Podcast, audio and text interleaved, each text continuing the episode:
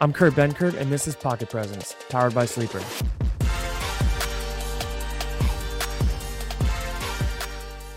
Here we go. Welcome back to another episode of Pocket Presence. And we have a guy that I'm going to use a cheesy intro for that had really good pocket presence in his playing days. Kurt Warner has joined us, and I was a huge fan growing up. Um, I'm a lot younger than you, but I am 28 now. How old are you, Kurt? I am 52 now. 52. 52. Yeah. I love man. it. Well, man, you did it for a long time at a really high level. And like I said, I was a huge fan. This is Tyler, our co host. You guys just met right before the show, but we're going through the draft process now. And it's obviously a really weird process, especially for guys like us that spend most of our time watching NFL film all year long to have to turn like a quick, hard, sharp left turn and go watch college film. Um, that's kind of where this invite to the show kind of started. So, um, definitely want to touch on some of that as we go through this, but we want to get to a little bit of your background for people that do not know. A lot of people do know who you are, but they might not know how you got to where you are. Um, so we want to talk a little bit about that. Played in the AFL for the Iowa Barnstormers and then in Europe with Amsterdam. Then somewhere in between, cumulative there back and forth, 12 seasons in the NFL, Rams and Cardinals, NFL Hall of Fame class of 2017, which is insane. Congratulations, late congratulations. Two MVPs, one Super Bowl MVP, and had a really cool story to get to where you are. I guess where I want to start with this is one question I really like to ask is where did you realize or when did you realize that like no I can do this? Because I think that's a question that I get asked a lot. Yeah. And I don't really know my like I don't really have a good answer for me. And so I'm like, do you have an answer for when you're like, no, like I can do this regardless of what the path is telling me I can do. Yeah. Well, I mean, it's ironic you say you're 28 years old. I started my first game in the NFL when I was 28 years old. And so the journey is very different than than most people. Um, you know, the funny thing is obviously, you know, to to get where we've gotten and even to play in the NFL, you've got to have great confidence in who you are and what you're capable of doing. Um, you know, but something that my my family, my, my wife's got kind of a crazy story. I've got a son who was injured and has overcome a lot throughout his life. Uh, you know, we always have a saying that we never let our circumstances define us. I think so often in life, uh, you know, whether you're on the path to play football or, or sports or, or something else, you know, we find ourselves in places we don't really want to be, places that we never expected to be, and we too often allow that to define us. And so, so many people wanted to define me by my circumstances. You know, sat on the bench for four years in college. Well, come on, you sit on the bench in college. There's no way you can play in the NFL. You know, you, you work in a grocery store. Uh, you know, after being cut by an NFL team, and it's like, okay, nobody goes from a grocery store back to the like that doesn't happen. Um, you know, and then you know different things that happen throughout you know my journey after that. And so, so many people want to focus on those things, the bench, uh, you know, playing arena football in a grocery store. Whereas for me, Kurt, it was always all I focused on was when I had a ball in my hands, was there ever a time that somebody could show me I wasn't successful? So I played one year in college and I was the player of the year in, in our conference that one year. You know, I played three years in arena football, went to two championship games. I was the best quarterback in the league during my time there, the same over in Europe. And so when everybody else was looking at the circumstances and, and what they didn't yeah. see, all I was looking at was okay, when this ball is in my hands and I'm between those lines, nobody's ever been able to show me that I can't be successful. And so, more than anything, that's what kept me going is that I didn't want to be the 52 year old guy that was watching an NFL game on Sunday going, you know what? That could have been me. You know, that yep. should have been me. I needed somebody, or maybe more importantly, I needed to show myself one way or another are you good enough or are you not? I, you know, I don't yep. want to just speculate. I, I don't want to just say, well, you never got the opportunity, so you must not have been good enough. And so that's what kept me going. Um, that's what kept me believing because again, nobody could show me when I wasn't successful. And you know, more than anything, I just I needed that closure. If I had gotten my second chance with the Rams and I had failed, I could have walked away and going, you know what? You know, obviously I got a couple opportunities and it didn't work out. I must not have been good enough to play at that level. But I didn't want to just sit back and go, gosh, could I or couldn't I for the rest of yeah. my life? I didn't want to be that. And so that's what kept pushing me. I was fortunate too. Like, you know, I'm so glad that they have the UFL now or, you know, the XFL and USFL the last, because I had a chance to play somewhere. You know, even though it was arena football, I was able to pay the bills. I was able to play football. Um, you know, I joke all the time. Obviously, you got a little background with the Packers. Um, yeah. But, you know, I was with the Packers in 94, uh, you know, when I first came out of college and then got cut. And they had yep. Favre and Brunell and Detmer. I mean, they had a pretty good quarterback room. But, you know, I joke with people all the time that from the time I was in camp in 1994 until the day I retired from the National Football League in 2009, Brett Favre did not miss a single start in the National Football yep. League. In, in that entire time, he did not miss a single start. So say it louder for the people in the back. Uh, unbelievable. I mean, it's it's unbelievable yep. to even think about. But so I, I, think to myself, had I made the Packers the first time around, all I would have done is sat on the bench. You know, I would have played in maybe a couple preseason games. But I got to go and play, you know, three years of arena football and a year over a year. I played more football than any backup quarterback in the history of time, and maybe more than most starters did. So I got four years of playing football and honing my craft and getting better and experiencing things that I didn't get to experience in college because I sat on the bench for four years. So when I got my second opportunity, right, everybody still sees well arena football. You were and, seasoned, yeah, and, and you know the grocery store and all that. But I looked at it like, oh my gosh, I have just played so much football, and then arena football on top of it was it was backyard football. You didn't hand the football off. It was all about throwing the football and scoring points yep. and putting yourself in a two minute drill every time you. So I was, you know, so much better as a quarterback because I had experienced more. I had played more football at that particular time, and so, um, you know, so those were kind of the things that kept me going. But you know, there's also blessings in disguise through so many of those different things that taught me and helped me to become both the person and the player that I was. So when I finally did get back there, I was so ready to seize that moment, you know, and you mentioned the draft already, right? I think that's one of the problems with these young guys. We throw these young guys into situations they're not ready for, and we expect them to play up for it. If I'd have been in that situation coming out of college, who knows? I might have disappeared after two or three years too. Because no it was like I wasn't ready. When I was ready and I got my chance, boom, I'm able to, to shine and play my best football. And so, you know, there are so many elements that go into each of our journeys. And I'm grateful, you know, again, I wanted it completely different for a long time, but I'm yeah. grateful for the different things that, that came along my path because it really did prepare me to have the kind of career and, and be the kind of person that I wanted to be. I love that. And I feel like that is something that I've struggled with because my path different but similar five years, no one missed a game ever. I was behind Matt Ryan, who never yeah. missed any games. Behind uh, Aaron Rodgers, who I was also behind Jordan Love. He never he missed one game, and we happened to miss the same game because of COVID. We both had COVID the same week, and then I was behind Brock Purdy, and it was just it's you look at it and it's like wow, half a decade went by, and that's a lot of practice. Yeah. Um, and people define you know it by never having played, only have kneeled the ball twice. It's the only live action I've ever gotten in five years. Mm-hmm. Where I'm like, when I have a ball in my hand at practice, everyone on defense knows what I'm trying to do. Like, it was annoying when I was in at practice when I got the third reps because people knew I was trying to make yeah. trying to make plays, and but they also respected that and all of the. That's why I'm actually pretty good friends with a lot of the defensive guys that I've played with over the years because they knew I went about every single practice like it yeah. was my last chance. You basically, um, well, I I, man, I was you, yeah. I was the scout team player of the year. So a lot of yep. people don't even realize that I was with the Rams in 1998 because they all yeah. only think, oh, you know, I came out of a grocery store and dropped in in 99 and won the MVP. But I was actually with the Rams the year before. and I was the scout yeah. team player of the year the year before. And it was the same thing. Like I'm trying to prove to everybody that I can play. Every day I get to go against the number one defense and I think that went a long way in me becoming the backup the next year and then ultimately taking over for Trent Green because they'd actually seen me play and compete against our number one defense every day. Yep. And that was my chance to go, I know I'm not going to get a game. I'm going to show you I can play every day in practice. And I don't care what everybody else is saying.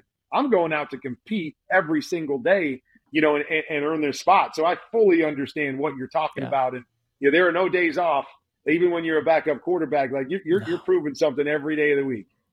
Yeah. And not to mention, you're doing it against cards that are drawn up to the defense's advantage in practice. Like they're trying to give the defense, at least from where I was, it felt like every, they were trying to have me throw whole shots into like two man and like just yeah, I, I, you know how it goes. I said, forget that. I, I, yep. I forgot to circle on there. I, I wasn't yep. out there to throw picks to four guys. Throw here. You know, to somebody that was covered by four guys. It was like, you can get mad at me all you want, but the, yep. the opposing, you know, quarterback's not going to just throw it to the covered guy. He's going to throw it to the open guy. But but I understand your point. Yes. Yeah. I love that. Well, yeah, you can go, Tyler.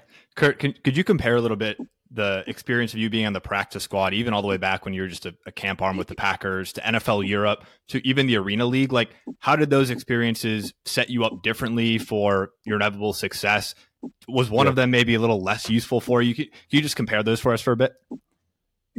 Everyone was vital. And again, it's it's so crazy that you know when I went to Green Bay, I mentioned earlier the quarterbacks that were there, um, and it was crazy because I left camp even though I got cut by the Packers, whatever, three or four weeks into training camp. I got cut by the Packers. Um, but I left more confident than I was going there. And why is that? Well, it's because I was standing next to Brett Favre and throwing every day. And I was standing next to Ty Detmer, who had won the Heisman Trophy, and Mark Brunell, who would be an all pro player.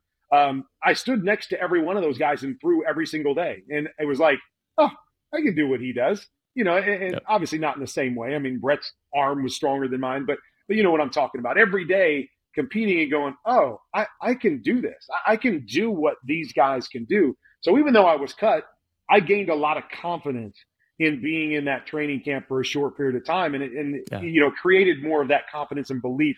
Hey, if you get the right opportunity, you, you can do this.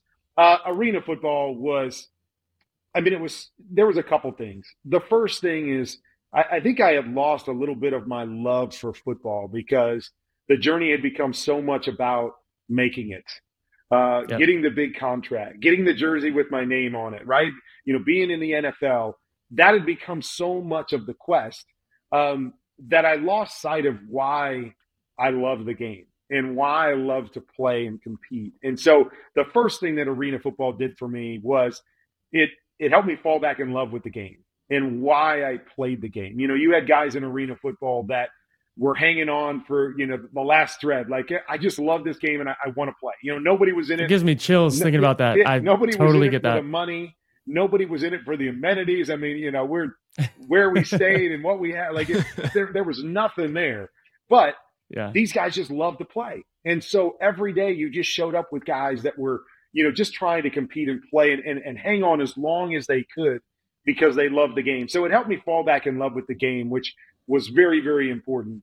But then the second thing is just, you know, playing arena football.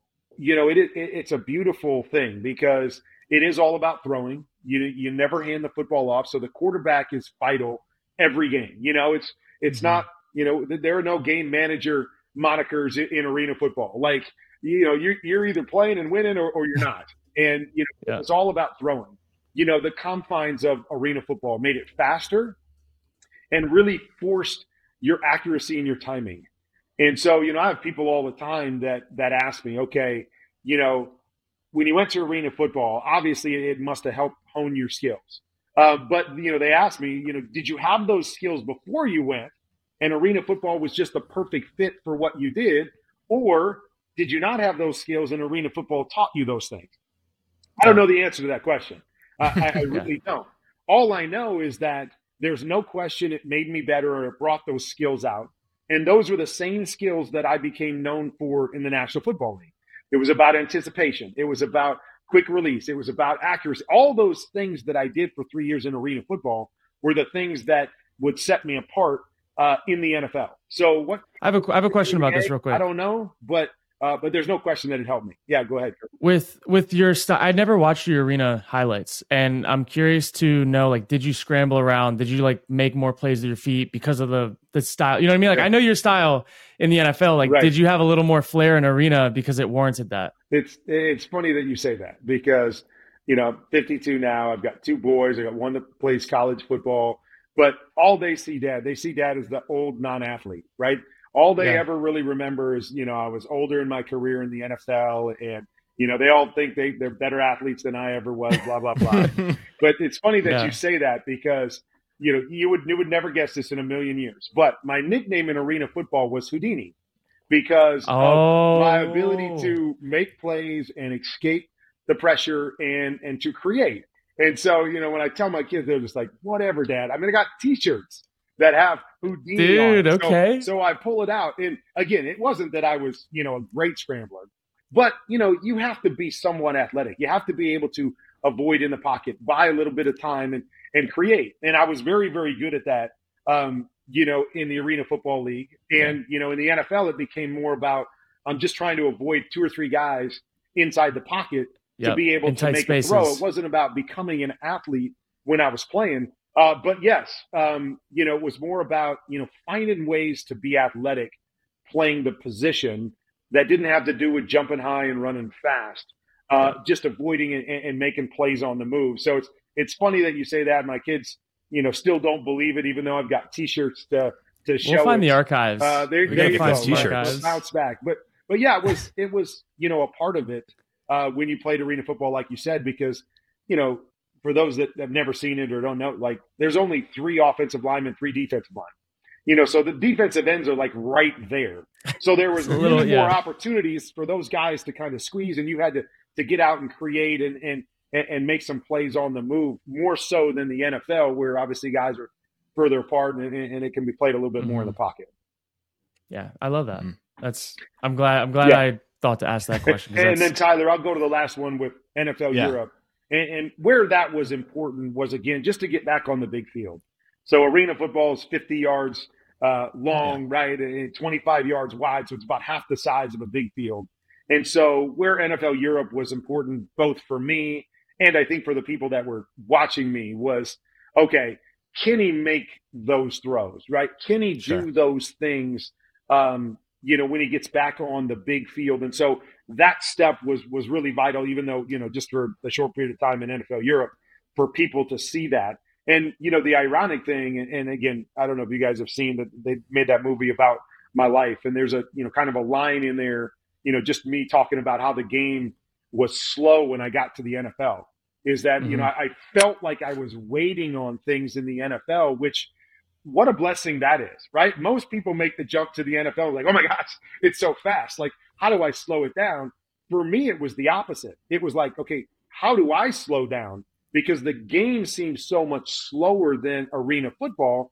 So again, such a huge benefit for me when I got back on the big field that I wasn't trying to catch up to speed. Complexity, yes, I had to, you know, it was different from a complexity standpoint, but speed wise, it was more about, hey, okay, this is you know, this is slow. Like I yeah. got this. Like this isn't hard to see what's going on. So there were blessings in each of those different steps that again helped prepare mm. me for when uh, when that opportunity did come. That's really yeah. good perspective. There's also I this is my first year like fully out of football and wildly enough, I feel like I've watched more football in my life this year than I did even when I was playing. Cuz you know when right. you're playing, you watching you watch a lot of film, but it's mainly of your opponent. And then it's like self scout, but like each week and we you were in a West Coast scheme, right? No, nah, not really. I mean, I was what with was Green Bay scheme? for a minute. Uh, we were more the three digit, so what, kind of based on the Air Coryell, Norv Turner, gotcha. three digit, more down the gotcha. field than the West Coast. By the way, I, I hated the West Coast, but uh, that's, so that's a whole nother conversation for dude, for all of us different quarterbacks. Yeah, we'll was, we'll, we'll go was, to like a breakdown episode. That was not my style. Yeah, I I would say it wasn't mine either. I was just that's my first experience was in West Coast, and yeah. I got labeled as a West Coast guy. But like, right. I would say fit wise, like my play style did not fit what they yeah. wanted me to do. Um, I'm a lot more rogue than that, but I would say like the biggest thing from watching all of these different games this year, like getting my head out of the game plan, because I feel like every week I was just trying to get the game plan down for Sunday because yeah. West Coast, you could, I, I truly think that you could have somewhat success not watching any opponent film going into the game week in a West Coast scheme. Mm-hmm. Like somewhat, you you won't crush well, it, but well, but that but system's I mean, set up for that. I, I, don't know what yours was like, but when I was in the West Coast or kind of versions of that for background of different coaches, you know, the game plan stayed the same. You know, for the majority of the game plan stayed the same week in and week out. So it wasn't yep. really about okay, we're going to adjust this to what the defense does. It was just oh, the defense does this, then the throw may go here and instead exactly. of there, or he may sit it down here. And so everything, you know, was so much the same that I agree with you. And, you know, yeah. it, it's funny that I, you know, I, I, work with a lot of quarterbacks now. And, you know, one of the first things they're always asking is, how did you prepare? How did you get ready to, to play at a high level? And yeah. the first thing I always tell them is you've got to understand who you are as a quarterback first to understand how to prepare. And, yeah. you know, like to your point, like Peyton Manning, there's no question Peyton Manning watched more tape than I did on a weekly basis because yep. he played the game before the snap. My yep. greatest strength was playing the game after the snap. So I spent more time learning our playbook and what I needed to do and how I needed to react to what a defense was going to do. I didn't really care what they were going to do because yep. I wasn't going to try to guess. Oh, I think in this situation they're going to run. No, I'm, I'm going to see it and then I'm going to react to it. So I spent more time on our stuff than I did opponent stuff. Neither one of them is right or wrong. Neither one of them is, hey, this is the better way because Peyton was better than Kurt. The bottom line was I needed to maximize what I did well. And so I had to figure that out. And then I could, you know, determine what my prep was and, and how I prepared week in and week out. And, you know, until you do that, because we can all go back and say, I want to be Peyton Manning. I'm going to, well, we're not all Peyton Manning. We, we can't nope. see it and think that way and, and, and vice versa. And so, you know, to me, so much of it became, okay, who am I? What do I need to do to be successful in what we're doing? Whether that's watching more film or whether that's studying our playbook more, you had to figure that out before you can answer any of these questions. And you can't just take, oh, this guy was great, I so let me that. do what he does. You know, we're all different. I that is if for young kids that are listening, if there's one piece of advice that I think can transcend you to the next level, it's that because when I was in college, I played with so much anxiety because I felt like I wasn't prepared enough because I wasn't. I know I feel like I was never going to watch as much film as Peyton Manning. That was like it was like, oh, you want to be great? Go go watch as much film as possible. The more film that I watched after a certain threshold, the worse that I played because I was thinking about everything. My to your point, my play style was very similar. I need to be aware of what's happening pre snap with a few indicators and like third downs and red zones. Like you have your specific plays, but after that, like go drop back, go through my progression, rip it when it's there, and then go make a play. Yeah. And when I lived in that world, I was the best version of me. Mm-hmm. And that was the biggest jump that I made from year one to year two in my preseason was year one as a rookie. I'm trying to just, you know, drink water out of a water hose in the West Coast scheme under Matt Ryan and Matt Schaub, who had played for nearly 30 years together in that quarterback yeah. room. And I'm the rookie and I didn't really realize the dynamic. And, you know, I'm learning. And I'm realizing that's not actually my expectation as a rookie. Like they're just giving me a hard time. so then year two came around. I'm like, wait a minute, they didn't bring me in to be those guys. They know my play style. They want me to be prepared, but be me. Right. And that's when I took a jump. And unfortunately, I had a season ending injury in preseason, and then COVID happened after. So I had two years of like no preseason, unfortunately. Right. But I also was able to realize I need to be the best version of me and find comps of players that play similarly to me. And yeah. then also take from other people that I'm seeing in the building what are their routines? How are they preparing? Some guys watched a lot of film. Some guys watched just enough plus a little. Yeah. And some guys spent more time recovery with mental stuff. Like it's right. just that yeah. for me was like I started seeing it a little bit and then year four hit and I went to Green Bay and I became in the room with Aaron and Jordan and I watched how Aaron did things. And I was like, wow, Aaron prepared very much like you, yeah. where he didn't watch like the most amount of film, but he knew his critical downs and he knew what he needed to do in his play style. Yeah. And that was just like that removed so much anxiety of my expectations of myself as a player and the uh what is it called when you imposter syndrome. syndrome. I used to have that when I was younger because I'm like, I'm not prepared. I, I haven't done enough. Like the hay is yeah. never in the barn. But yeah. that I think kids will take and run with. Yeah. So I'm glad well, you said that. And I think it, you know, you know, don't get me wrong, you know, because when the kids are listening, that wasn't a license not to watch film, right? That wasn't exactly. a license not to be prepared because there's no question both of us watched a lot of film. I, I, watched a lot of film. I just watched enough film. I watched enough film to give me what I needed to go out there and be successful on Sundays. I didn't over prepare, you know, and, and maybe the best example is early on. I was kind of like you, was like, okay, how, how do you prepare? Like, what yep. is enough film? What do you watch? What am I looking for? So, what am I'm I trying, looking I'm at, trying dude? to figure it out. And so I was watching a game. Um, you know, we were getting ready to play Atlanta, and was watching a game, and, and the team before us threw a slant on the backside, and a particular corner jumped the slant and picked it off. And I'm like, oh, okay, I saw that, I got it. Yep. So we go into the game and we call a slant, and I'm like, he isn't going to get me. And I drop back, no and the corner does absolutely nothing. He drops back, He's playing a deep third. The slant's wide open, and I don't throw it. And I'm like, oh, shoot. I try to throw it late. Yep. The ball gets tipped and broken up, and I'm like, never again.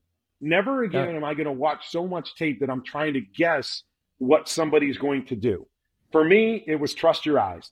Play with your eyes. That's what your strength is. So, you know, I never really watched players as much as I watched scheme because for me, it was like, I want to know the scheme. I want to know who my eyes are on. And then I'll let that guy tell me what I'm going to do in the moment. I'm not going to try to assume what I'm going to do in the moment. You know, I went to New York for one year, and that was in a system where we had to call out the Mike. You know, everybody that's Ah, watching, I'm sure, sees the quarterback. Hey, Mike's 52, and it used to irritate me so much because I'm like, Mike's always 52. Like we all know who Mike is, but I would spend so much time worrying about, okay, are they going to rotate? So I need to call 53 Mike or 50, Yep. and that that I'm spending so much time looking at these stupid linebackers that I didn't get to see what I would normally see playing. So I'm playing in New York, and and I felt like I was handcuffed because I wasn't playing to my strengths. And you know, and it, it was just a simple Mike call, but to me it was annoying because it's like Mike is Mike. Like 95% of the, it's that guy right there in the middle. Why am I calling it out? like everybody in the world knows who it it is. It takes you three seconds of your time and processing that you could be using somewhere else. Yeah, I'm so and, with and you. And then teams that were smart, you know, we played against Baltimore, and you know, I remember it was one of Eli's first starts. And he's playing against Baltimore, and you know, he's on 52 is Mike, and then you know, Ray Lewis walks over to the other side, and he's like, "Oh well, okay," and then Ray Lewis walks back, and he's like, "Yeah." And, and for me, it's just like that position right there is Mike. I don't care if Ray walks over to the sideline. Whoever ends up in that position is the Mike. Let's play football. Yeah. Like let's Spaces. not overthink this, and let's not spend too much time worrying about stupid stuff that, to me, you know, isn't that important. Is that Yeah. hey, we all know that's the guy. If I need to change it, I'll change it. But other than that, let's just play ball. So that's a great example of this was after I had been to two Super Bowls. This is after I had won two MVPs, and I'm Yeah. playing and I feel handcuffed as a veteran guy because they're asking me to do things that just don't make sense to my mind and why I'm spending time doing that when it's just like the most obvious thing in football to me. I love that. we want to pivot to some some quarterbacks today, and what, I just want to say one of my favorite things about two guys like you who make the transition into media is that you will sit on Twitter and you'll do these great film breakdowns, stuff that I'm assuming you're doing when you're playing, and now you're just doing them for the public, and people are going to mm-hmm. rip you apart, even though you're just doing what you think is honest work. And, and Kurt, I'm sure you've seen that now on Twitter as you do breakdowns of these guys, and everybody has an opinion on, on your breakdowns. One of my favorite was from you yesterday. You asked people for their opinions on your rankings, which, you know, if you've been on Twitter any amount of time, you realize you don't have to ask people. They'll they'll just give them to Yeah. you regardless. But Yeah. but you posed an interesting question. You wanted people to rank quarterbacks based solely on the game tape from the past year, and then you asked for rankings based on how they might think they project to the NFL. So I'm going to put the same question back on you. Can you give me a ranking of these guys for this upcoming class based on those two criteria? Okay. Uh, yeah, because again, I, you know, I've said this every year I've been in the media. Yeah, I'm not a draft guy. Like I cover the draft, you know, the, the first day so I can talk about the quarterbacks and the big things. And it's obviously a great day for our league because it's exciting to see where the, the league is going. But I just believe so much of it is speculation. You know, it, it's one of the first things that I say is that there's not a single court, and I won't say a single, but there are very few quarterbacks in the history of time that can be the same quarterback they were in college in the NFL and be great. It just it, Yep. it's just they got to get better. They got to be better. They've got to be better in whatever facet. So for me to look at a guy in college and then go, "Oh, he's going to be great in the NFL," I have no idea because he's got to get better. Can he get better? You know, and I you know I use you know examples like a Tom Brady, right? He was a he was a good college quarterback, not a great college quarterback, but he was a guy that seemed like he got better every year in the NFL. How how do I know who's got the capabilities of, of getting better? We've seen great Yeah. college quarterbacks that get to the NFL and they can't get any better. Like they're the same quarterback five years in that they were in college. They were great in college, but they, they, they can't even get on the field in the NFL because they can't improve at the level they need to. And so that's always my first caveat is like, I can grade them only on what I see at this point. I, I'm not going to sit here and project who can be better or who will be better or whose ceiling, right? We use that all the time. Whose ceiling Yeah. is higher? I don't know somebody's ceiling until they hit it, right? Like Tom Brady, Yeah. I don't think he's still hit his ceiling. He's 45 and he's still got a higher just ceiling. just broke his 40 yard dash time from the combine 22 years ago. So there's that. Right. Actually happened, I think, today. Oh, really? yesterday. Okay. Yeah, he he ran he ran. I mean, And him running looks so much better now than he did when he was coming out. He's way more flexible. He's got a more open stride. But I think he shaved off like a tenth. Yeah, it's like five one. So yeah, he's he's definitely proud of it. No doubt. and so you know that to me is where I think this all starts. So to go back to your point, and again, you know that's the other question that we have, right? Is we can go back to like Caleb Williams last year, and we're like, oh gosh, he's really good, and then this year maybe not as good. Okay, why? Like so who is Caleb Williams? Like, who is he right now? Is he the quarterback from a year ago, or is he the quarterback now, or is it the system, or is it the play? Like, you know, there's all this stuff going. Like, you tell me, like, who is this guy right now in his career? Who am I getting in the NFL? So if I just went back and looked at tape um, of this year, I'm still going to put Caleb Williams at number one, although there are some issues for me with some of the tape. Um, but a lot of it falls to I don't like the system and the plays that they're running. So it doesn't give me a chance. So it was funny. I broke down, you know, I did my tape study for Caleb Williams and I did it against Washington because he was like 27 for 35. Stats are great, numbers are good. And I watched it and I was like, you know, like so much of it's like creating because, you know, it's mirrored concepts and nobody's open and it's just that, you know, but I wanted to show a game that the numbers were really good. And then I was watching mm-hmm. more tape and I went and watched the Colorado game. And I understand Colorado's not a great defense, blah, blah, blah. But they showed him different coverages, and I saw him process information. I saw him get the ball out on time and see things and, and read things and play more in the pocket. So I actually did a second breakdown and go, I got I gotta I gotta break down this tape too, because now I'm getting to see the whole body of work. And then you couple that with his physical ability. I mean, his his understanding of how to play you know, and, again, I, I, hate to project any of these guys to be great players in the NFL. And I know that the comp has been, you know, like the Patrick Mahomes. But I will say he does have a unique feel to the game. The ability to make throws off platform, the ability to make throws with touch. So everything's not 100 miles an hour when his when his body's moving. Uh, and, and you see a lot of that stuff. So when I'm able to kind of put all of that together, um, you know, you, you got to put him number one because he's done it for two years. He's done it at a high level. I mean, even at Oklahoma, he obviously did it at a, at a high level, but he's done it at a high level and he's got all of the things that you want to see. He's got the, all the ability that you need to see. Um, so he's going to be number one on my list. Um, number two is probably going to be Jayden Daniels for me. Um, and again, smaller sample size. Um, and, you know, I'm going to tell you, all of these guys have some questions for me. Yeah. But but he would be number two. Um, and you know, I did the same thing with him. Is that I, I broke down the Alabama game. Kurt, you had mentioned that on Twitter, uh, and a number of yeah. people did. Um, you know, and there was some up and down in that Alabama game uh, from him. And so, you know, again, I was just watching more film, and I, and I caught the Ole Miss game um, that he played, and I was like, okay, there, there's some yeah. stuff in here. There's there's some good stuff in here at seeing the field and making progressions and reading it and making big time throws in that game where I broke that one down afterwards too. And when I start to stack it together, and again, you know, he gets the luxury of having the best college season of any of these guys. Like when you put it all together, you can't look at anybody and go, they had a better college season. So he gets that kind of that Joe Burrow, that one year mm-hmm. that was just like, wow. Now I don't, I, I, don't know. It's all we get to really go on is is yeah. that.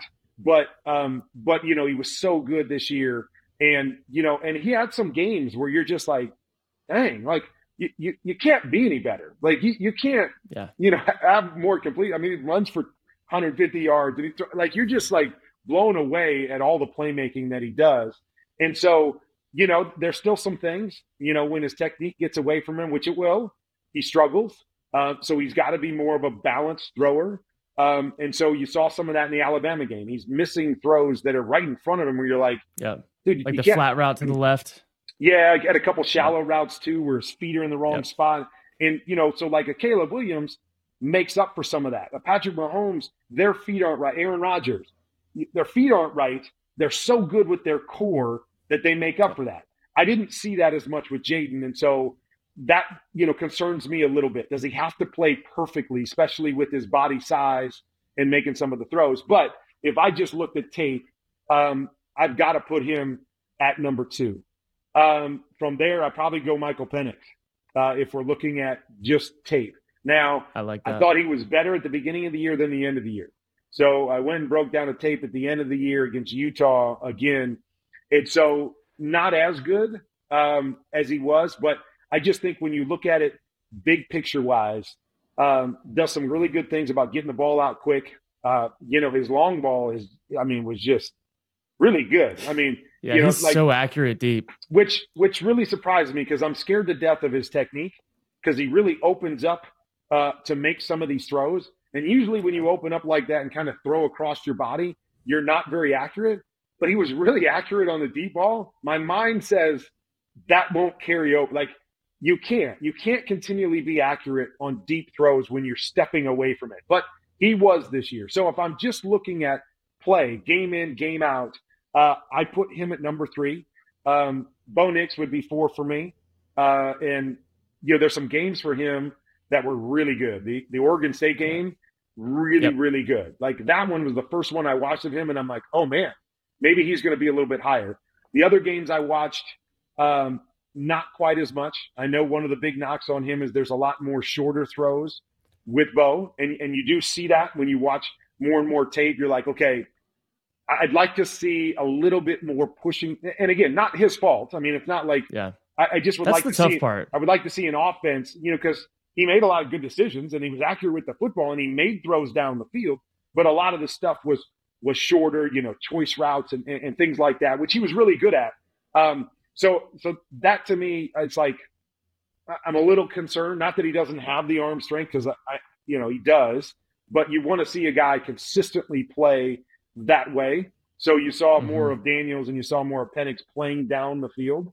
Um, but I but I liked what I saw from Bo Nix on tape, and I liked the way he processed and saw things and made decisions. So I could, you know, Penix and, and Nix, I could go either way. Uh, I'm with- glad you said Nix. I've been like, Uh, the more I watch, the more I'm like, I think he can translate more quick than some of the other guys that have the higher ceilings that everyone's saying. And I'm like, I could see him being kind of like a, a cleaner version of Sam Howell, where like just kind of out there slinging it around. Like. I think he can throw downfield. I think scheme wise, like you said, he's not really being asked to, but when he does, he he does a decent job. He does a pretty good job. And so Well, I'm looking at him him- and I'm like, They yeah, ask him to see the field too. Like that's Yeah. the other thing. Like you watch Daniels, and as good as he was on film, like I could show you three concepts, and they Yeah. run them over and over and over and over again, which is which is great. Like it's fine. It it it's works and it's whatever.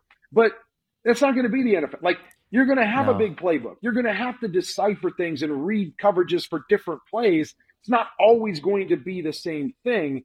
And so, um, you know, so that's you know, to your point with Bo is that I felt like their offense was maybe the most kind of pro-ish offense that we saw.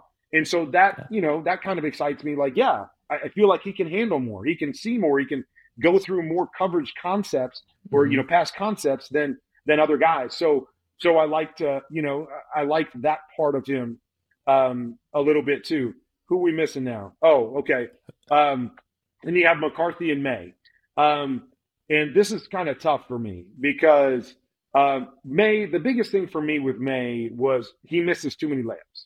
Like technique wise, he's bouncing in the pocket too much. He's not set enough to play the position, and he misses too many layups.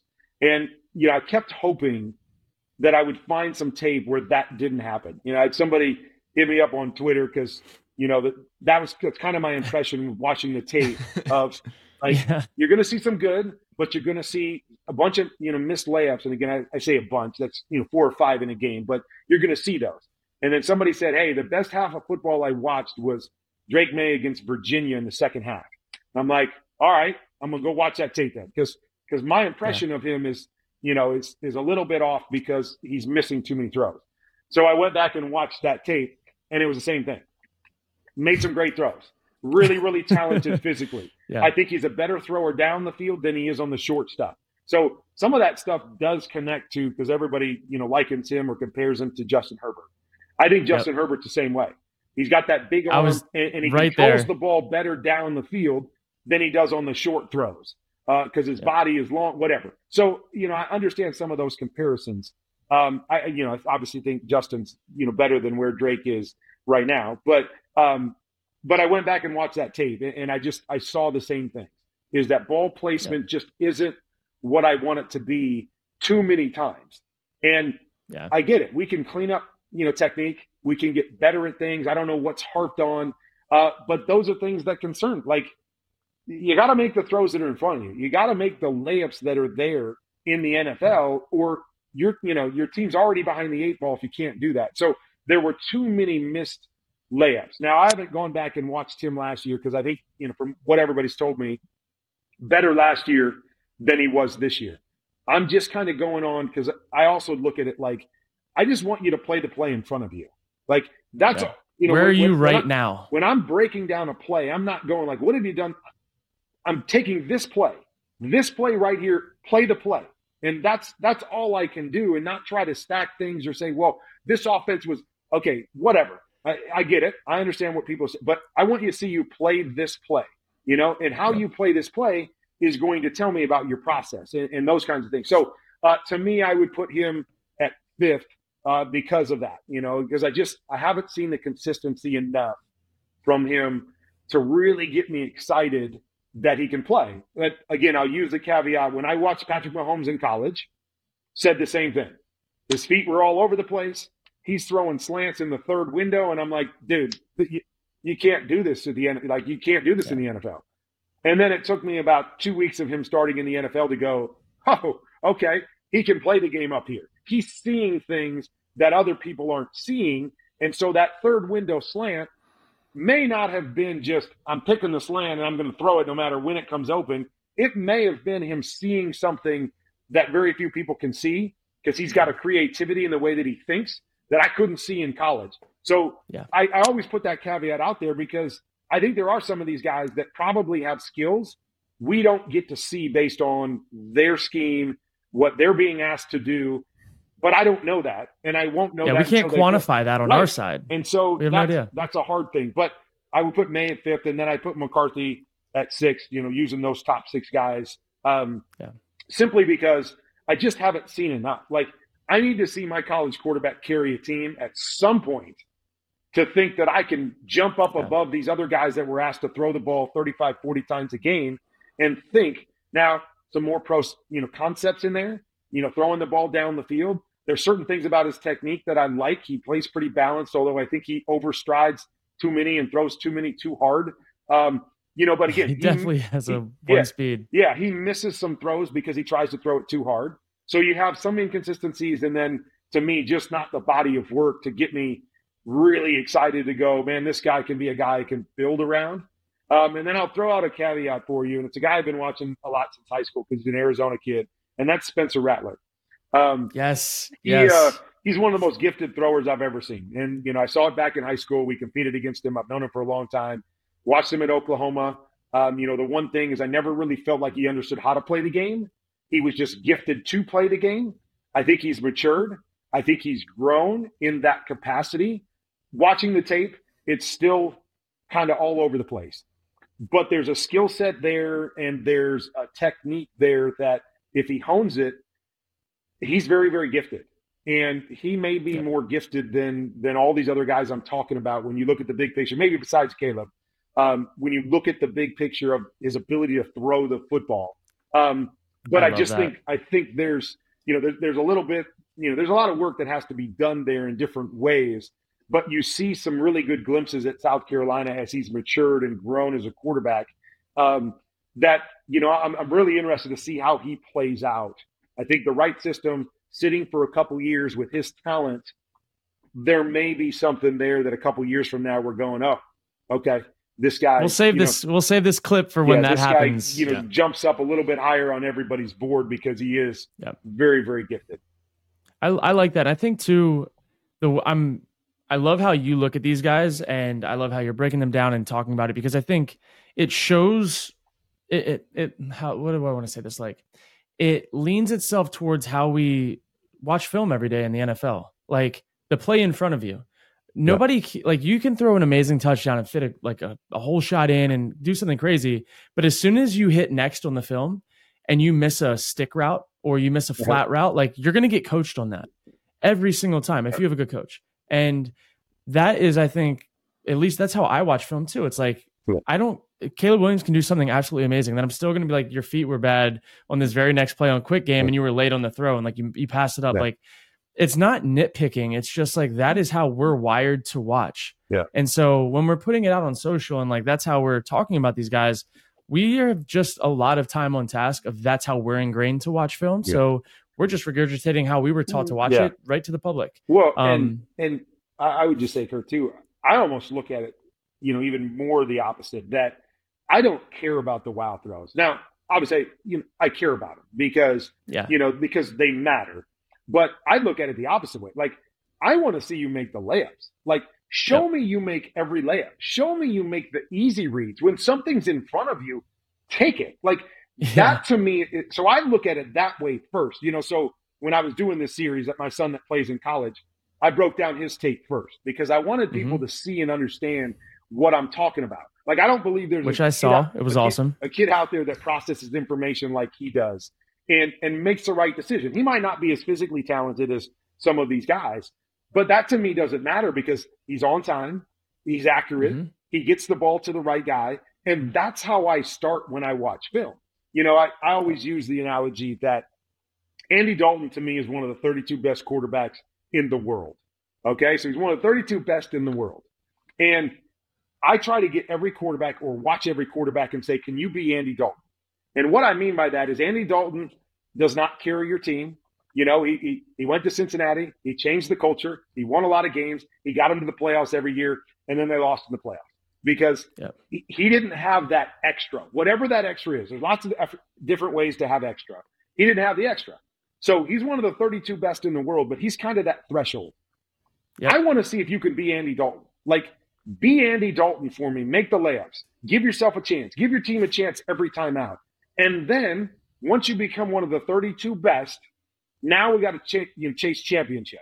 Now, now, yep. what else can you give me? Can you give me Lamar Jackson running around? Can you give me Tom Brady in the biggest moment? Can you give me Aaron Rodgers doing things that only Aaron Rodgers like? then you start climbing the ladder to go. Okay, now this guy isn't just a starting quarterback. This guy's you know a championship level quarterback. This guy's a Super Bowl winning like then you start to, to attack it from that standpoint. So I look at Andy Dalton, and let's just say it's a scale of one to 100, and I put Andy Dalton as a 70. A 70 is a starting yep. quarterback in the NFL. That's where I start my breakdowns of these guys. Show me you yep. can be a 70 because now you're great. I mean, now you're one of the 32 best in the world, and we got somewhere to go. If you can't go above that, okay, you're Andy Dalton. Okay, okay. Yeah. No shame so, in that either. So There's no like, shame. Oh, yeah, no shame. I mean, Andy yeah. Dalton's great. Andy Dalton, you know, yeah. but and again, that's not a knock on Andy Dalton. It's just simply hmm. saying some guys have extra, but you've got to get to that threshold. And how do you get there? And the easiest way to get there to me is, you know, read it, see it, throw it, yeah. and be able to make the layups, and then show me what else you can give me from there. And so I always start my analysis that way. Like if you don't make I the layups, that. now I'm going, okay, now what do I do? Oh, well, that was great.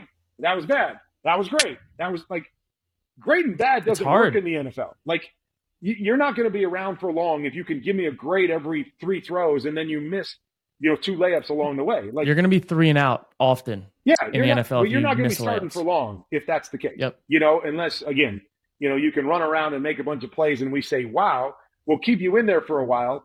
But eventually, it's always going to catch up to you. You know, and again, you know, I like Justin Fields. I think he's a great dude, and I want to see him succeed. But that to me is why we have a question about Justin Fields right now. Is it because he doesn't make enough layups? And so here we are three years in, and you know, you got people on both sides, and everybody's angry and mad. And what do we want to? Justin had three years to show me that he could make the layups. And then you yeah. add all the special stuff he does. But you got to show me that. He hasn't shown me in three yeah. years. And I get it. Crappy situation different offense coordinators, not enough. Te- I get all that, but yeah. I don't get to go. Well, let's give you another. You know, let's give you a fourth shot to see.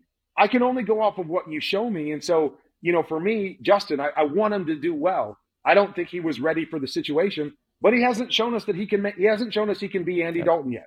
You know, he can. Make I hope that he goes somewhere that that's the emphasis because I think Chicago felt like they needed this superhero to beat the big bad Packers, to now compete yeah. with the Lions, who are a problem. And they needed Justin Fields to be a superhero where Justin Fields needs Justin Fields to be really good on first and second down right. and not get into third and long and have to be a superhero. Like that's what Justin Fields needs. And I I really I hope that and it's like it's coming out that they people think he's going to Atlanta. I hope that if that's the case, you can go not have to be the Justin Fields that once was and can just go manage the game and then when you need to make it happen, make it happen because right. there's enough there's enough pieces there and it sounds like they have a good OC. I don't know much about him, but I know that I know the tree. Like if they can put something together there in a weaker division, I think if if he just to your point becomes Andy Dalton for a year, they could go to the playoffs. Yeah, wherever he goes next. Yeah, but, but, but how but, do you wire a guy that way when he's not? Well, it's, that's right. I mean, but you, you have tough. to realize that that's how you play the game. You know, yep. you know, we you can use Justin. I'll use Josh Allen. Yep. Watch Josh Allen play all year. He was at his best when he played on schedule, on time, yep. and got the ball out of his hands. Yes, he would make two of the superhero plays a game. but when he lived in that world and played too fast, their team wasn't as good. They were mm-hmm. better when he just played the game and he utilized all his strengths and then could be the superhero a couple times. They were a better football team. So it's not just a Justin Fields. It's not just, you know, Josh Lamar Jackson. Like it's all these guys. I mean, what, what, is, what does Patrick Mahomes do so well? He plays every down really, really well. And then when he needs to be a superhero, nobody's better at being able to delineate between playing the game and being a superhero than Patrick Mahomes. And so his ability yep. to do both is what makes him great. But it starts with he knows how to play the game and he plays the game how it's supposed to be played and then adds the extra. When any of these guys get away from that, they struggle. And, you know, again, the better you are, the more you can overcome it. When you're when you're not as good, the less you can overcome it. Um, and you know, I just think we see it over and over. Russell Wilson, he made yeah. a living doing that because they had a good defense and a good running game, so he could give them three or four of those plays. And now he's being asked to be more Andy Dalton, and he's struggling. To, to, to to be that because he can't create and do those things anymore. And now, I mean, my gosh, I, I, you know, it's dumbfounding to think people are talking about he might not be in the league next year. Like he might yeah. not be with the team next year after being on the fast track to the Hall of Fame, you know, for the first eight or nine years of his career. But again, it doesn't matter where we go, whether we're talking about college guys or these NFL guys or these great NFL guys, it all comes back to can you play that way first? And yep. then everything else goes from there. And you know, yeah. the last part before we transition, Tyler, you saw that with Mahomes midway through the season. When he tried to be the superhero to get his team over the hump, he dipped a little bit. Like his play went down. And then they got right back on track where he just started taking what they were giving him, yeah. being the guy that was on schedule, in rhythm, accurate. And then when they absolutely needed to play at the right time, he did it. But the games that were bad for the Chiefs, he was trying to be a superhero early and no not late. No doubt. And right to your point. But yeah, Tyler, you can you can take us away, dude.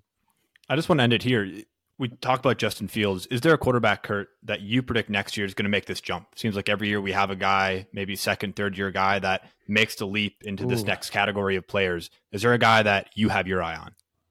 Oh, like that's currently in that's, the league. I mean, let's go currently in the league. I mean, I mean, the first thing you got to do is you got to tell me who's there right now. Like, who, right? Who, who's in that category? Right? I mean, if you're saying that, and I'm just going to say he's not there because he's only played one year, I'm going C.J. Stroud.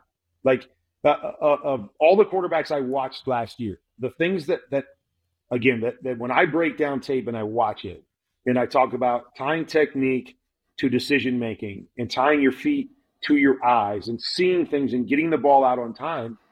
I don't know if there was a better quarterback in the league last year than CJ Stroud. And so he was phenomenal. And I mean, I couldn't wait to pop on the tape every week because I'm like, oh my gosh, this guy this guy's doing it all. He's got it all, and, and he's on time, and he's a gifted thrower. And there's so many different things. So, I mean, again, we could say he's in that category because if, if you're asking me who was elite last year, he's in my elite category. But it's only the first year. Um, but that's the guy for me. And you know, and, and I think is a great place to, to go here as we've talked about the college stuff and as we're getting into the draft. I don't care what anybody tells you, and I shouldn't say that. I, I don't watch, you know, every single college game. Uh, you don't watch that. You know, I, I watched preparing for the draft and, and, the combine and stuff like that. But when I watched C.J. Stroud on tape uh, at you know Ohio State, he's really good. There's no question. But they played an offense that was about drop back, seven steps, push the ball down the field, you know, make those different kind different making throws down the field. And they played a little bit slower than what he was asked to do in Houston. In Houston, it was all intermediate. Get the ball out, boom, back, read it, move, go. And so he plays differently in Houston than he did in, at Ohio State. So I say this to everybody like, he's better. I'm seeing a better version of CJ Stroud this first year in the NFL than I ever saw at Ohio State. He had things inside there that I didn't get to see because their offense wasn't built that way. Yep. And now we're seeing it. And so that's the next caveat to okay, what do these guys have that I don't get to see? Like, who's got the CJ Stroud traits that we never got to see because they didn't ask him to play that way at Ohio State? Yeah. And I don't know the answer to that, but you know, he's like exhibit one, um, exhibit A from from last year because he was so good this last year. I mean, really, I mean, I would put him up against anybody when you talk about technique, decision making, getting the ball out of his hands. I would have put him up against anybody in the league last year. Um, he was that good as a rookie. I, I have to chime in real quick. So producer Roddy in the background just sent me a text. This guy has the same brain as you. I have been saying the same stuff about CJ Stroud all year long. And I'm like, you guys just don't get it how well he's playing the position. Yeah. Like, and to do it in year one as a rookie starter is obviously like that's that's impressive in itself. But I'm thinking of where I was as a rookie, and I'm like, God, yeah. man, there's no way yeah. in hell. And I was an undrafted guy. Like I had a different path, but just a rookie's a rookie, regardless yeah. of how many like like his processing and what he was able to do and translate and make that offense his own. And to when the pressure got hot, not to deviate from his feet. Yeah. That was what really got me. Well, and but but I think what you realize is this is stuff that's ingrained in CJ. And again, it's one of the mm-hmm. reasons why I, I showed my son's tape before I, I looked at all these other guys. And you know, it's funny because you know, you one of your comments was, you know, he has my son's got a wide base if you watch CJ Stroud, I bet that's the first thing you would say about CJ Stroud as well. Yep. He's got a wide yep. base because he's always playing ready. Now, you know, yep. again, you, you can have your, your feeling on is it too wide, but whatever. But he's got a very wide base, and, and there's very little movement that happens when he throws the football. Less movement. He's playing is, in a one yard frame. Right. Like, but less movement is always going to make you more accurate. Like, less movement of body, period, to throw is going to make you more accurate. And so, you know, when you said that to me, I'm like, I get it. We've talked about it before, yeah. but if there's one comp, then the first thing I see is CJ Stroud. And, and he yeah. plays because everything happens in that six inches. He can do everything he needs to do in the six inches because he always plays ready, as accustomed to Drake Maye, who I was saying isn't ready enough. like he's not yeah. playing ready, and it, and it causes you know to play faster, and it causes you to miss throws that you normally make. And so it was it was fun to watch him, and it's fun to use him because it's like you say a rookie's a rookie. I think you know what it comes down to is a rookie's a rookie if they're doing rookie things. Like if you're yeah. asking them to do things they've never done before, they're going to be a rookie. If you're asking them to do things that they've always done, now we start to see, oh, this is who he is. That's it's very not, true. You know, not whether he's a rookie or not. And so, and, and again, I, I keep bringing back my son because that's where I think his basis is. And so when I watch him, I go, like this is what you can't like we, we can't just say well college kids are too young they can't do this. I disagree. You know i got an exhibit right here you know yeah.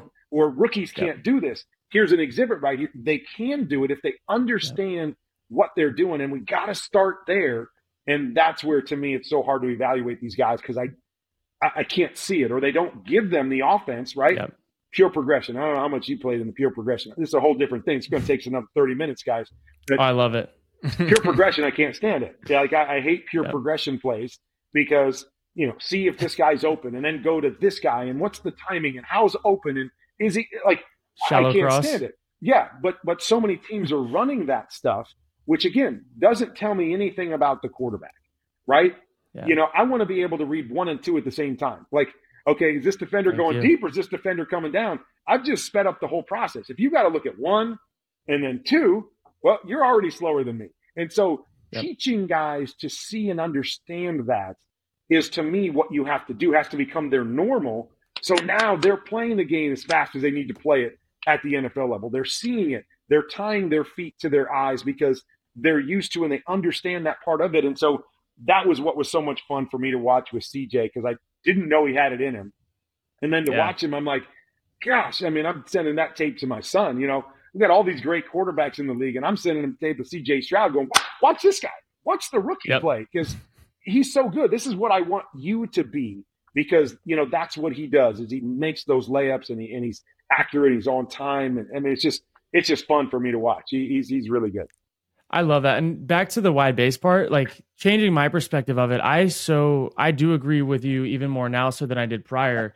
Thinking of like like CJ Stroud with a wide base is so good, be, but because he's so good mechanically with a wide base. Right. Some guys get wide out of like a, a bad habit and they don't tie their upper body to it. Where CJ's wide base is an asset to how his upper body throwing motion is. Same with like Drew Brees. Drew Brees played with one of the widest bases I think I've ever seen for how short he was, but it was always tied mechanically. And same with your son. I'm like, and when I said that comment, I think I said it was like I, I see him with a wide base, but like he doesn't miss throws. Yeah. Like it works for him. Yeah. So I, it wasn't even.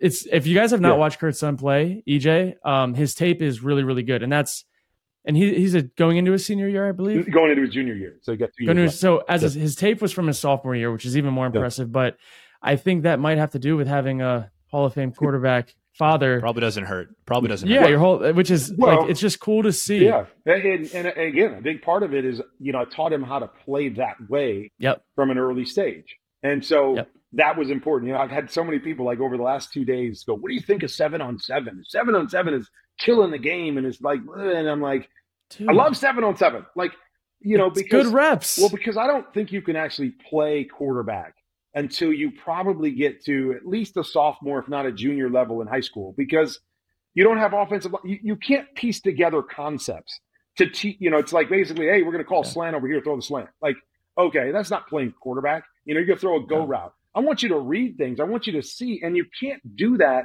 because you know nobody's refined enough to, to do that. And so that to me was where seven on seven was so vital. Is like now I can teach you concepts. I can teach yep. you to get your eyes on guys and read safeties and do things where you're not just running back and throwing it up or running for your life. like I'm teaching yep. you how to play the game. Now, I, you know, when we would play, I would I would call sacks. I'm like, no, that's a sack. He's like, Daddy, just no, that's a sack. You you were too late. You're holding the ball. You're doing this, you know, five hitch thing. We don't yep. get to do that in football. So I would play it within the confines. You got to take a drop. You know, you got to play on time. You got to see it. But I think it's such a great and valuable tool. But those were the things yeah. that we were playing when he was, you know, a little guy. And, and I would teach him, like, this is what you're looking at. This is what you're going to do. This is what you're going to see. And so he got so good at that so early that now yeah. that's become his normal. And so his normal. I'm is, sure he's thanking you now. Uh, I'm, I'm, sure he is, you know, because like yep. last year, you know, he's at Temple. He's at, he transferred to Rice this year. But you know, they, you know, they struggled with their offensive line. A lot of different pieces, little, you know, so they didn't have a very good offensive line. He's thrown 900 passes in college. He's been sacked 16 times with, you know, bad. from a, from a, from a graded standpoint, an offensive yeah. line that, you know, was one of the worst in college football. Again, knows what he's seeing, knows who he's reading, knows how to get the ball out of his hand, plays ready. And so again, I just think that if everybody can have that basis, now you've got this starting spot that gives you a chance. And now it's now show me what else you can do. Now show me what, you know, what other traits you have that other guys don't have. But there's too many guys that don't have that trait. And they're constantly swimming upstream going, okay, what am I doing? Oh, it's going fast. Who, you know, is he open? And and that all leads to, you know, these things that, you know, these guys are wildly inconsistent. And, you know, I see it every week in the NFL. And so, you know, it was important for me early on to go, okay, I'm if you want to play quarterback, I'm teaching you how to play this way. If you can run around crazy and be great, great. You know, if you can make do crazy, that after the fact, crazy no look throws, great. But we are not going to worry about that. I'm going to make you a quarterback. I'm going to make you Andy Dalton first, and then yep. you can show me who else you can be beyond that. I love that. I that my last point on this is that was my number one wish that I had when I was coming into the NFL. After year one, smacked me in the face. No footwork, timing, none of it. like that. I didn't play that way. I was rogue in college, but I didn't have an upbringing that kind of taught me the game. I was the first from my family to go to college, first to play college football, first to be a quarterback. I watched YouTube videos of Aaron Rodgers, Matt Stafford, and Jay Cutler. No lie. To try to like learn how to play the position. Because those are, the wrong guys to watch, first of all. And, and I and, and they were the wrong guys not, to watch. Not because they're not great. It's just because yep. they're rare. So you you and exactly and you're like, oh my gosh, I'm not teaching off of those guys because because you can't do what they can do, or most of exactly. Yeah. and that's and that's where like I tell everyone if I could go back. And I wish that I had someone to help me as a younger me to teach me how to play quarterback. Because the first person to really teach me how to play quarterback was Greg Knapp, my quarterback coach with the Falcons. He spent every waking moment that he had extra with me for three years with the Falcons because he believed that I could do it if I got to become an Andy Dalton. Yeah. Because he saw the upside that I had on the other side. And rest in peace, he passed away a couple years ago. He was I owe so much of like my five years of making it to him because I was raw, man. Like I did not know Yeah. football. I didn't know how to play the position. And he invested a lot of his time into me. But to that point, I, I would take away arm talent, scramble ability, all that stuff to have had a foundation going into the NFL. Yeah. Because I, I would not have been ready to play as a rookie. There's no way in hell. I, I mean, I, and the crazy thing, I mean, your first thing you said was I'm watching YouTube videos. I mean, that's the first thing that's a blessing is that, you know, even though you don't know who to watch or what, there's at least a million different things out there that you Yep. can at least get your hands on to go, okay, and at least I got a head start or I can go find a quarterback coach. Like, I was never taught to throw a football ever. Like, I'm throwing Yep. it in my front yard. And, you know, a lot of the stuff that I teach now was just stuff I learned by being able to do it. Nobody really teaching me the game. There's so much more access to it now. I mean, I created my own teaching website, you know, for that sole Yep. purpose is I can't teach the masses, but if you really want the information, here it is. Now you got to go work on it. You got to go, you know, learn it and hone it, but here's the information. And so there's so many tools, you know, which again always dumbfounds me when I give, you know, I I'll go to the combine and cover the combine and I'll give my number out to whoever wants it there. And, you know, I tell them all, I'm like, here's my number. I know you're not going to use it, but here it is. So in case at some point, and, you know, they're like, oh, no, I'll, call, I'll, I'll use it. They never use it, you know, and it's kind of the same thing that I I'm just used like, it. Why? Like, uh, you know, I want to help teach you the game. I mean, I want to Yeah. invest in you. I want to, you know, be able to give you a little bit of time, and even if it's just little nuggets to help you.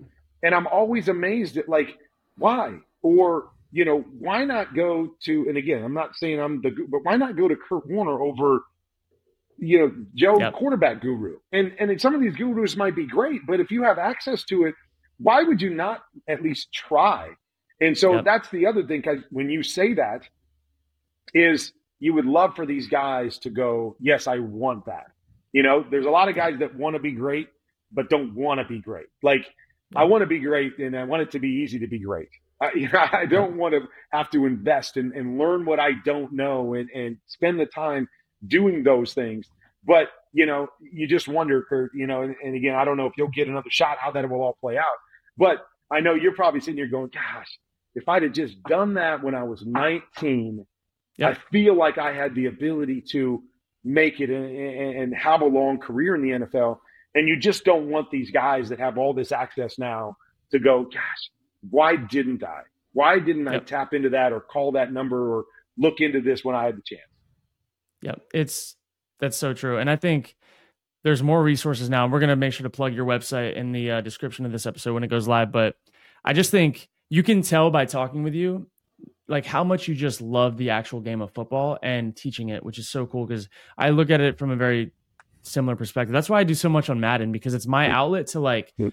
teach with a visual tool. Like I love it. And I get rowdy, get excited, like we have fun and stuff. But I actually just love talking ball and teaching the game Yeah. from my perspective. And my perspective is not perfect. It's Yeah. just the way that I see it. Just like just the way you see it. So but It- yeah, I'm it- really I'm really thankful you came on today. Oh, you got it. And I think the other thing is, is I think I understand how to teach it. You know, that's Mhm. that's another caveat. Is there's some guys that can do it, but can't teach it. I, I do believe, you know, because that's one thing that you know you never want to be out there doing stuff and going, ah, you know, nobody can get what I'm trying to tell them.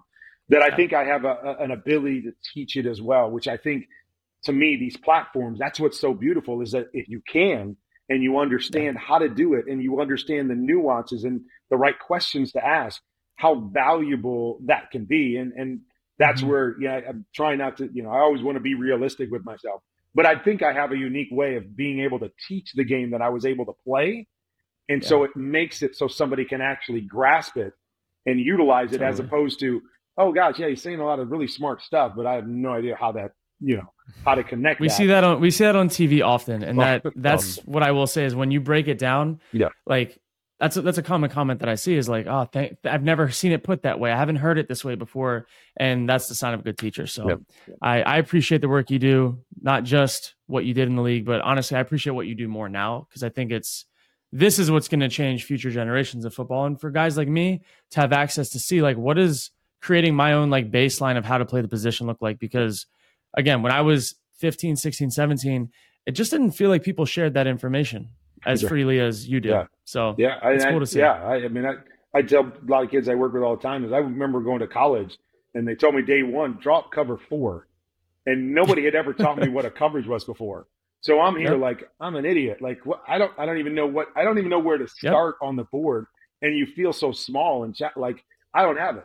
And now I mean, you know, I just be like, oh my gosh, I could find eight yep. million YouTube videos on what cover four is. Like I have this baseline but then again, if I don't know how to use that for my benefit, oh, it's great that I know what cover four is, but how am I attacking it? You know, what what are the rules of cover four? How does it? So um, it is. It's you know we're in an information generation, which is great, but for those mm-hmm. listening, make sure you delineate the information that you're listening to and really study the people that you're listening to, because there's a lot of stuff out there that you know it may not be the stuff that you want to learn or the best stuff to help you, you know, take that next step.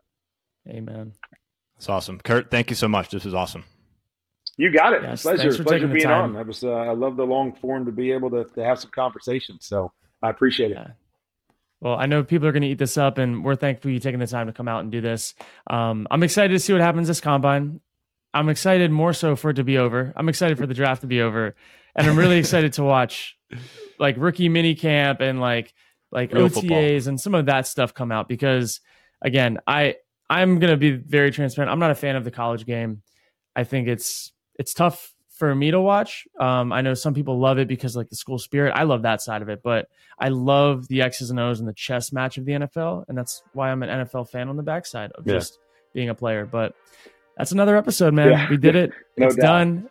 Um, we appreciate your time and everybody watching. Make sure you like, comment, subscribe and we'll see you next episode.